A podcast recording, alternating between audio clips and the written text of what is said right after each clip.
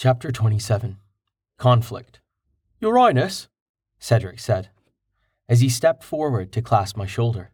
You might not agree with the law, but to just act and free these people would be considered theft. Do you really want to give the impression that you believe yourself above the law? Damn it, he was right. I hated that he was, but he was right. My bias and aversion to slavery had me acting before thinking. That was going to be a hard habit to break. At least Cedric had become familiar enough and trusted me enough to point out my mistakes, even in the face of my anger. He, no, all three of my vassals were developing into real assets. And now that they were replacing that bit of fear and awe from our initial meeting into real respect and dedication, their usefulness was only increasing. Fago, do you know who owned these Kelpie? I asked. I might not be too late, but perhaps I could smooth things over with gold.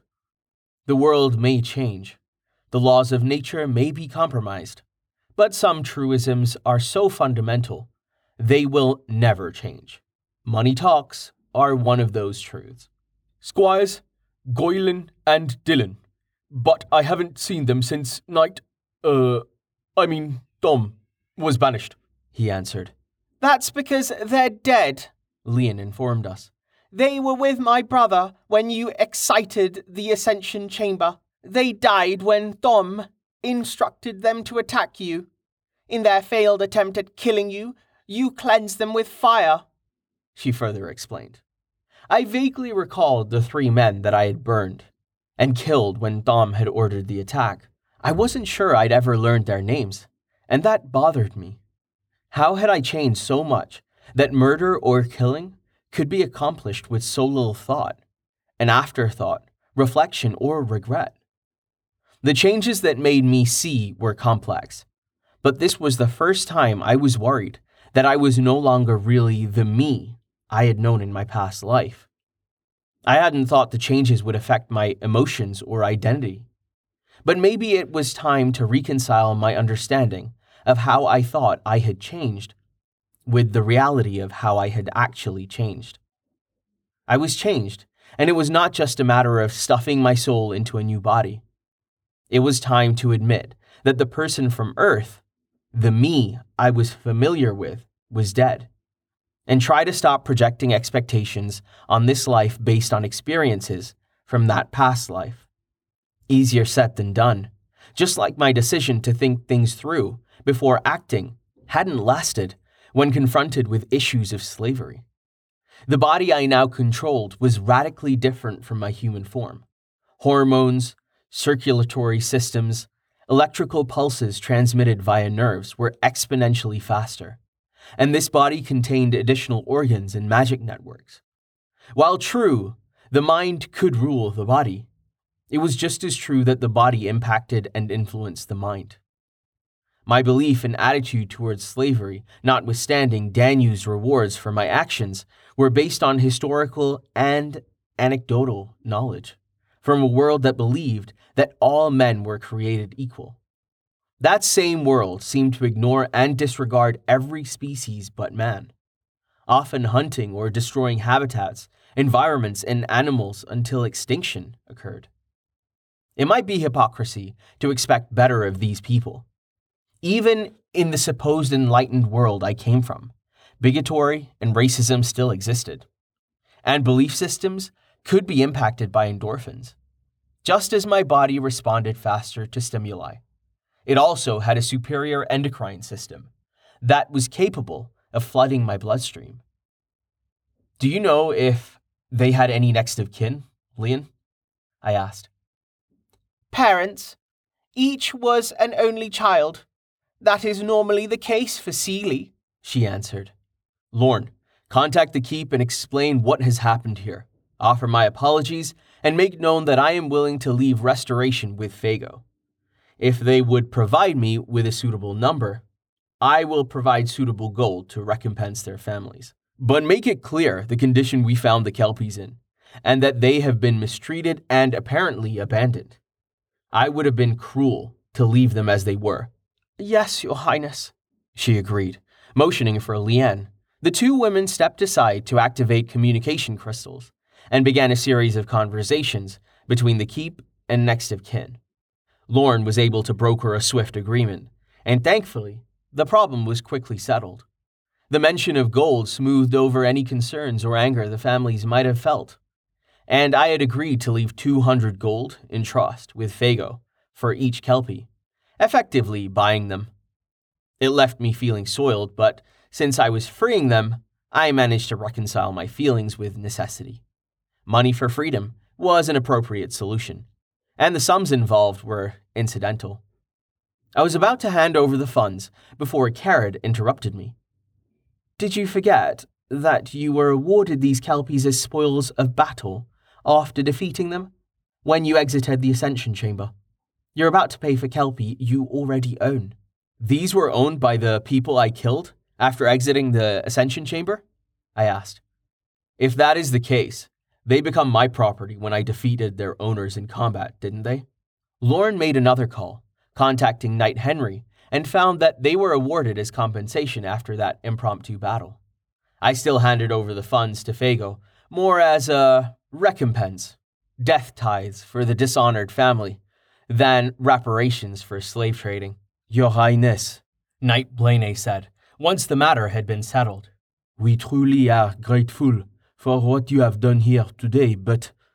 He paused, uncertain as to how to finish his sentence. He had really only ever seen me angry, so he had no idea how I would behave if I was unhappy or angry with what he wanted to say. It was entirely possible I was just another spoiled, entitled ranked. Watching me warily for a bit, he finally came to a decision. About the Herd Lord, he said, determined and bristling with resolve. His spirit rebounding, not yet broken, his new unwavering certainty freed him to look me directly in the eyes. It would be inappropriate for you to duel or to join battle with him. If you were to win and defeat the Lord, then you would leave the herd without a leader, unless you plan on assuming the herd lord position. And if you did that, you would have to duel and kill every male in the colony until they were all dead. None would accept a Seelie or Unseelie as her lord. It just isn't done. We appreciate the sentiment, and we are grateful and willing to accept your aid and escort. But it would be best if you allowed the challenge to the Herd Lord to be made by a Kelpie, Blaney explained. When we return to Herd lands, we will demand Herd rights and issue a challenge. This will give us an opportunity to inform the others, all the Kelpie of the herd, of the Lord's actions. Challenge will be made but it is best if that challenge comes from someone that was directly harmed and betrayed by the Lord.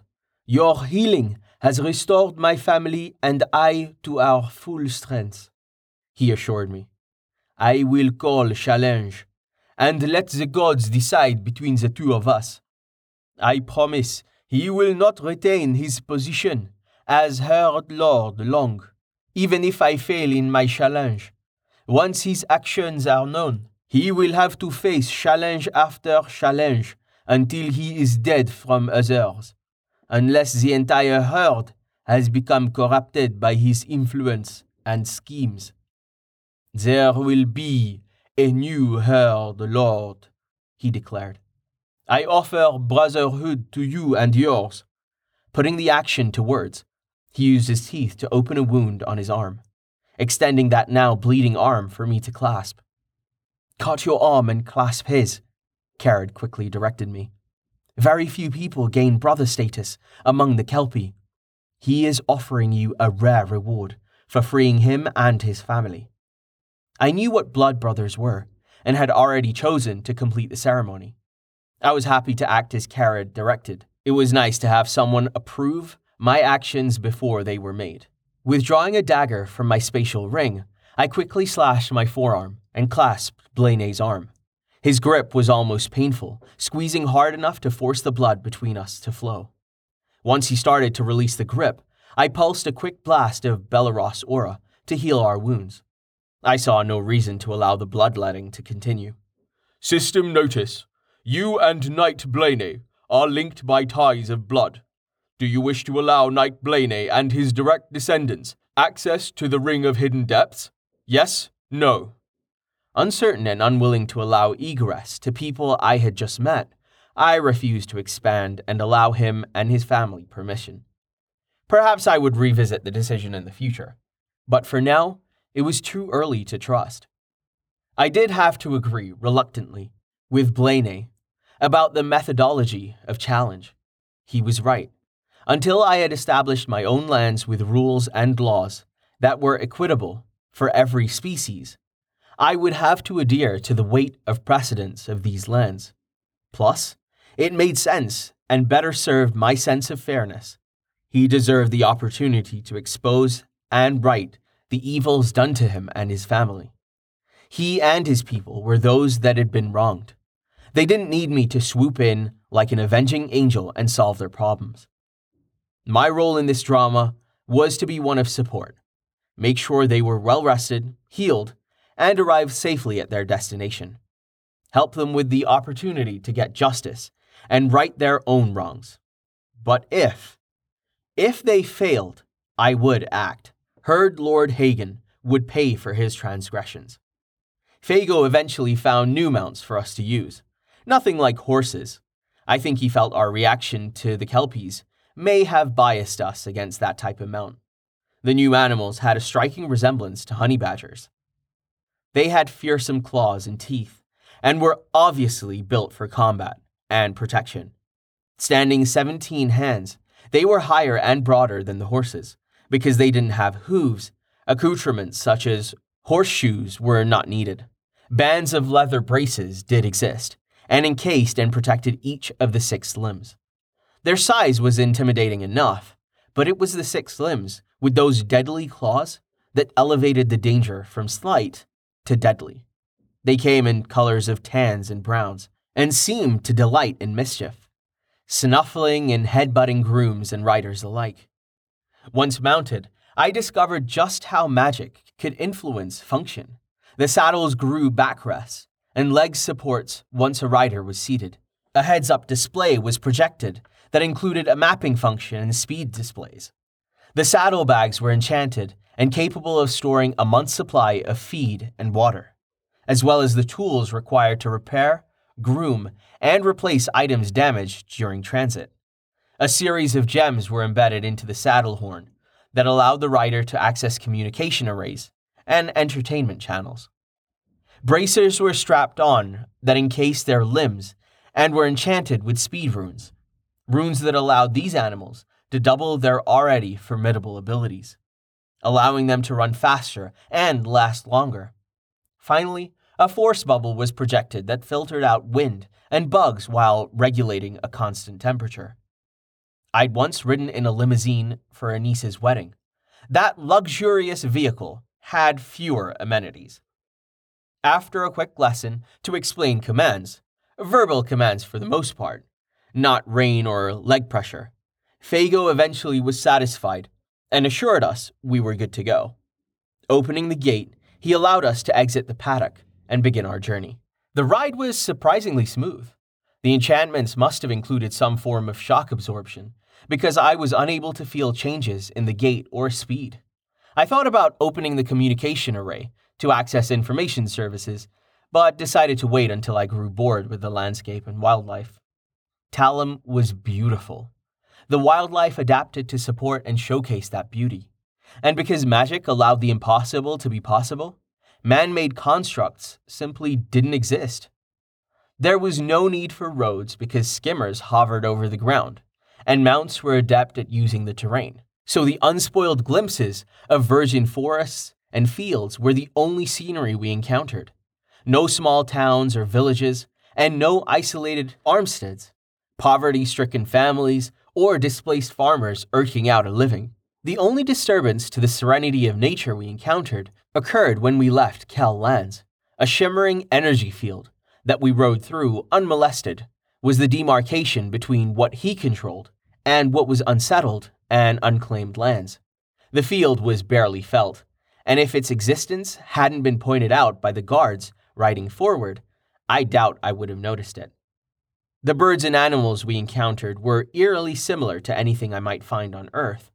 Birds came in various shapes, sizes, and colors. Small mammals, like squirrels and raccoons, skittered and chirped angrily at us as we rode past them, disturbing their unending hunt for a perfect nut or berry. The larger game, like deer, was plentiful and ran in large herds. It took Carrad pointing out the unusual for me to recognize that appearance was only skin deep. Birds were able to fly forward and in reverse. The small mammals were able to teleport from branch to branch, and the deer could fade into the background, becoming invisible to even the most discerning eye. That isn't to say that everything we encountered was familiar. Like the honey badger mounts we were riding, there were evident mutations that had occurred on Talum that allowed the animals to make better use of the environment. Six legs were popular, but there were also animals that were mostly humanoid in form and function, walking upright and using paws that had been adapted to grasp and hold. The most interesting adaptation was the rudimentary magical abilities they encountered. Teleporting was the simplest. There were also animals that could call lightning wind, and fire. If the magic had an elemental component to it, they seemed to be able to adapt and embrace the underlying mechanics. Despite our late start, we arrived in good time at the first camp spot. The building that greeted us was a jarring reminder of civilization.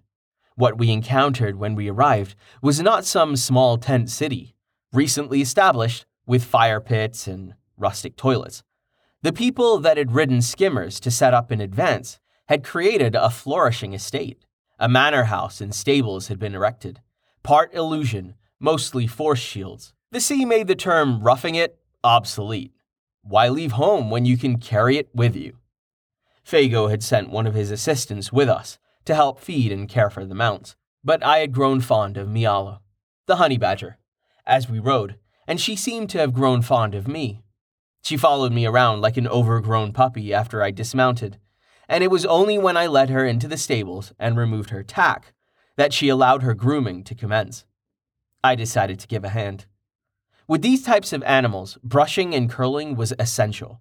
They had a much thicker fur than horses, so tangles and snarls needed patience and care to remove. What was even more vital was the care and trimming of their claws.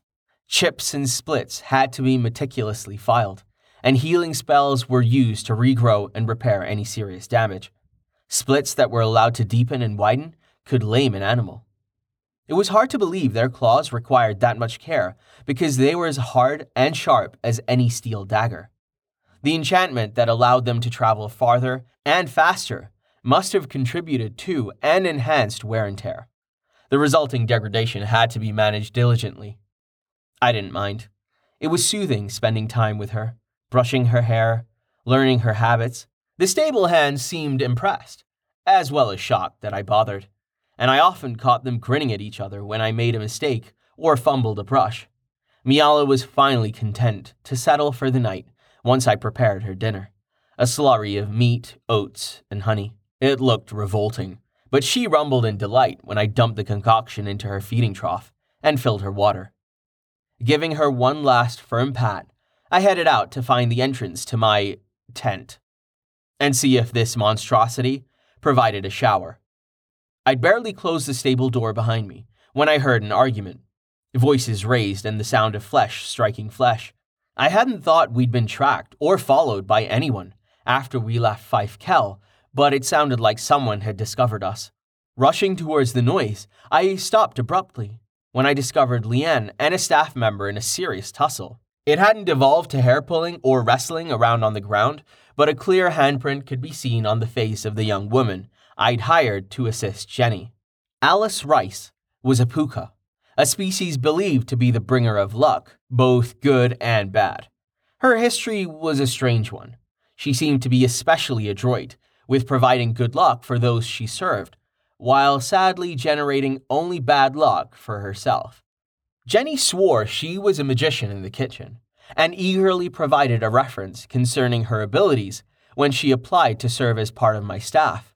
I'd had little interaction with her and hadn't been able to form a real impression, either good or bad, since she was hired.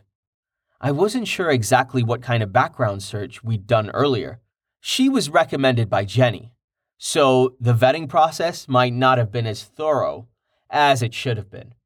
But I'd seen no inclination for violence or intolerance from her, so I was very surprised to see her bristling with anger and brandishing a kitchen cleaver at Leanne. Jenny had managed to separate them before anyone else was able to reach them. Scolding them furiously, she demanded to know what was going on. Since she seemed to have matters well in hand, I chose to observe. I didn't have to get involved in every discussion or solve every problem. Sometimes the smart choice was to watch and see how things played out. Well, Jenny demanded. is one of you going to explain what this was all about? It was nothing, Leon replied. a simple misunderstanding. Seems like more than a misunderstanding, judging by the handprint on Alice's face. A momentary loss of control. Leon promised. It won't happen again, Alice. What do you expect from one of Kel's spawn? The best thing that Duke Adwine could do is seize those lands and instill new blood into the fief. They've proven they can't be trusted. Alice spat in fury. I warned you about slandering my family. Leon said angrily. Keep spouting your venom, and we'll see how you talk once I remove your tongue. Slander? Alice sneered. It isn't slandering if it's true. Thom is a bully and a braggart. Your father was a lazy drug addict. And you? Who knows? But the apple doesn't fall far from the tree, does it, Squire Leon? She mocked. Enough! Jenny demanded. Alice, get inside. We have meal preparation to see to. Squire Leon, forgive her. Her mother was a victim of Thom's games. I'll keep her busy tonight and send her on ahead to Duke Adwine's city in the morning. I began to understand why Carrad adored Jenny so much. She was resolute when action was required, and seemed to understand the motivations and history that came from listening to and deciphering gossip. Her ability to lend an ear allowed her to learn and commiserate with anyone that visited her kitchen. But her ability to empathize with a person didn't make her soft or a pushover. In her domain, she ruled with a firm hand. Compassion did not equate to weakness. The conversation did give me pause. What games was Alice's mother involved in? What was Thom playing at that had traumatized the daughter so badly? I would ask around and see if I could find out. But first, I needed to have a discussion with Leon. She was here only because of my suffrage. Perhaps Alice had crossed the line and said words that were vicious and hurtful, but she was one of mine, a part of my staff, and no one else had the right to strike one of my people.